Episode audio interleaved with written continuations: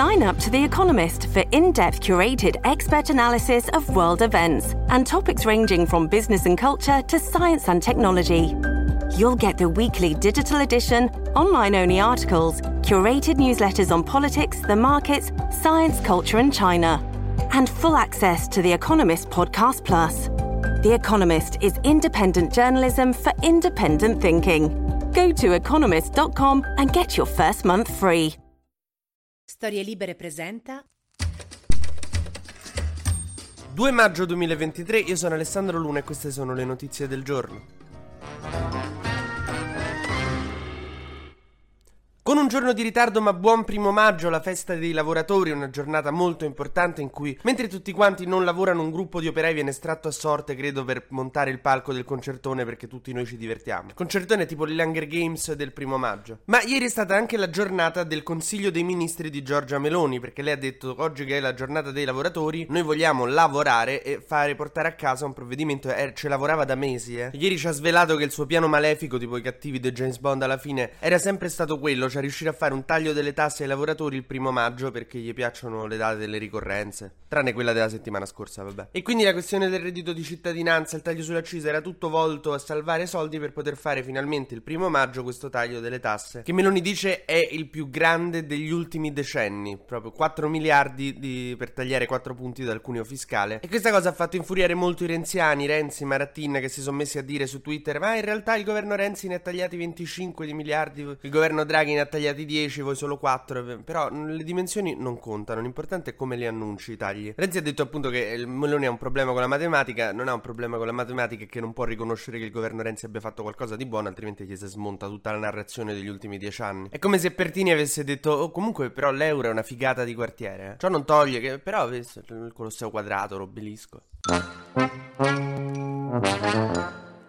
Ma Meloni e chiunque gestisca gli account Twitter di Renzi e Maratin non erano le uniche persone a lavorare ieri, c'era anche tutto il Consiglio dei Ministri, perché Meloni li ha riuniti tutti quanti di primo maggio per far vedere che loro lavorano. Eh, cioè, io vi giuro, ha fatto un video in cui entrava nella sala del Consiglio dei Ministri, li c'erano delle facce che sembravamo io e mio fratello che di domenica dovevamo andare a vedere lo spettacolo a teatro de zia. C'erano la faccia di chi sta pensando, i miei amici stanno giocando alla PlayStation, io sono qui. Salvini credo che stesse palesemente in hangover perché c'è un video della sera prima in cui stava in discoteca con la sua fidanzata e cantava a squarciagola con delle candeline. Bello è che l'inizio del video è la Meloni che entra e suona la campanella. Io mi immagino Salvini che fa piano. Brutta l'hangover Salvini. Eh, devi bere acqua la sera prima. Quando torni a casa ubriaco, bevi un, tipo un litro d'acqua e poi la mattina non c'hai troppo mal di testa. E comunque, diciamo che quello del primo maggio non è l'unico ponte che Meloni ha fatto saltare a Salvini.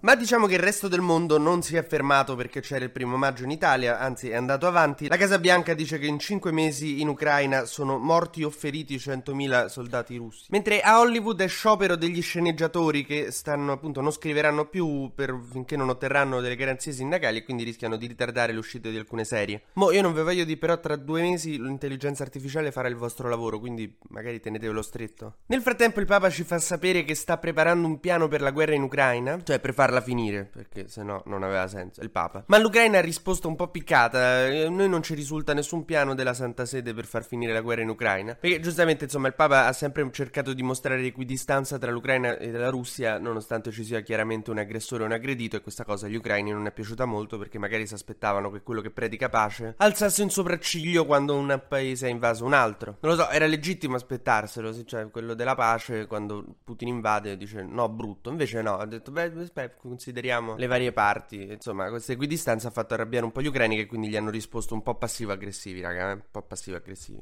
Ah, però il tempo per l'Angelus lo trovi, eh. Guarda, France, io te lo dico, è un attimo che ti mandano l'emoticon tipo del sorriso al contrario, che quello è bestiale. Però, mo, io spero che questo piano di pace del Papa non sia l'ennesima cosa alla Xi Jinping, perché pure Xi Jinping ha fatto un piano di pace che era irrealistico, cioè semplicemente ha detto le cose che si dicevano prima, che sappiamo già che Putin non accetterà e che Zelensky non accetterà, per far vedere che lui sta lottando per la pace. Mo, seppure il Papa si mette a fare la recita sulla pelle di chi sta perdendo la vita in Ucraina, per far vedere, cioè, non facciamo un piano all'acqua de rose, fai qualcosa. Per me doveva andare a Kiev il giorno in cui è scoppiata la guerra il Papa, se era un Papa.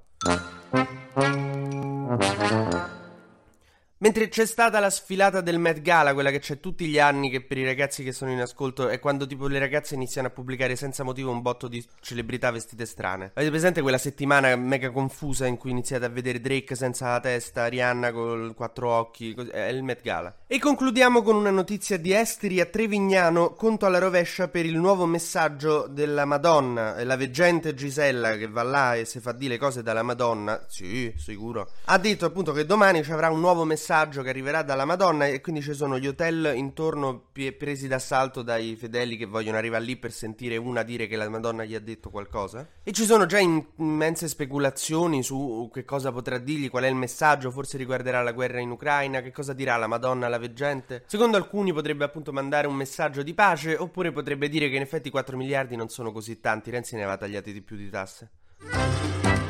TG Luna torna domani mattina, sempre tra le 12 e le 13, su storielibere.fm.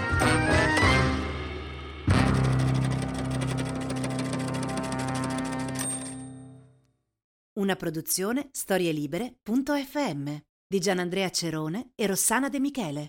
Coordinamento editoriale Guido Guenci.